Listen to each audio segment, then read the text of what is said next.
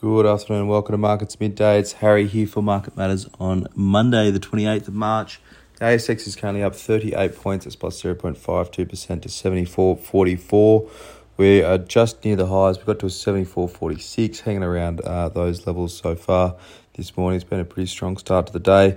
Been strong for the bigs, but for the small odds, that's actually down zero point zero one percent. So huge outperformance from the large caps at the moment, led by the materials sector. That's up one point four six percent. Utilities up one point two four percent.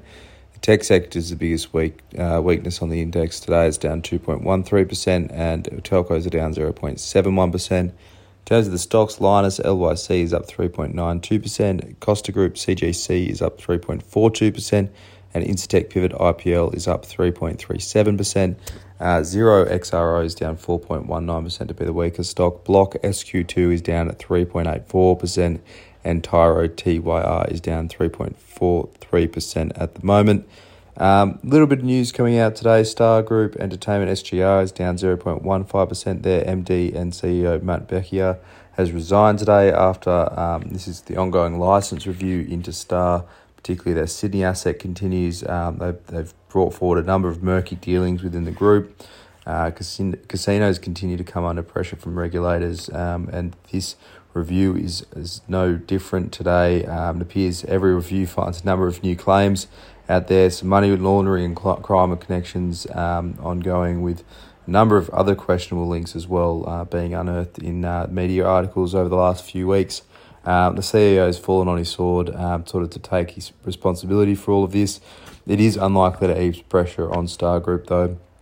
Uh, can't just be the man at the top uh, that fixes things, but um, I imagine this review will uh, lead to a decent fine, um, if not some other regulatory issues for Star Group at the moment. Um, looking at A M P, it's up zero point two six percent. They've finally offloaded their global equities and fixed interest Uh, team, the Geffi Group uh, business, to Macquarie for sixty-three million dollars in cash. It's a little bit less uh, than what was originally announced last year. Um, that is a result of a fall in assets under management in the time that that business was handed over. A M P's capital position, it does continue to improve, though.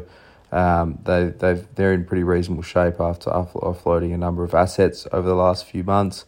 Um, but it is pending the demerger of the capital business still. So we'll see how that one plays out. It might be an interesting trade playing out when uh, when that demerger does finally get announced and, and sort of date set and things. So um, it's expected to happen in the next couple of months, perhaps before the end of the financial year. Um, looking around Asia markets, Japan's Nikkei is down zero point nine four percent. U S futures are weak as well at the moment. S and P futures down zero point three four percent. NASDAQ futures down zero point three three percent. They'll have the Dallas Fed Manufacturing Index out tonight for March. That's expected to come in at fourteen. Uh, sorry, coming at seventeen versus fourteen at the last print. But for now, that's all for Markets Midday, and keep an eye out for the afternoon report.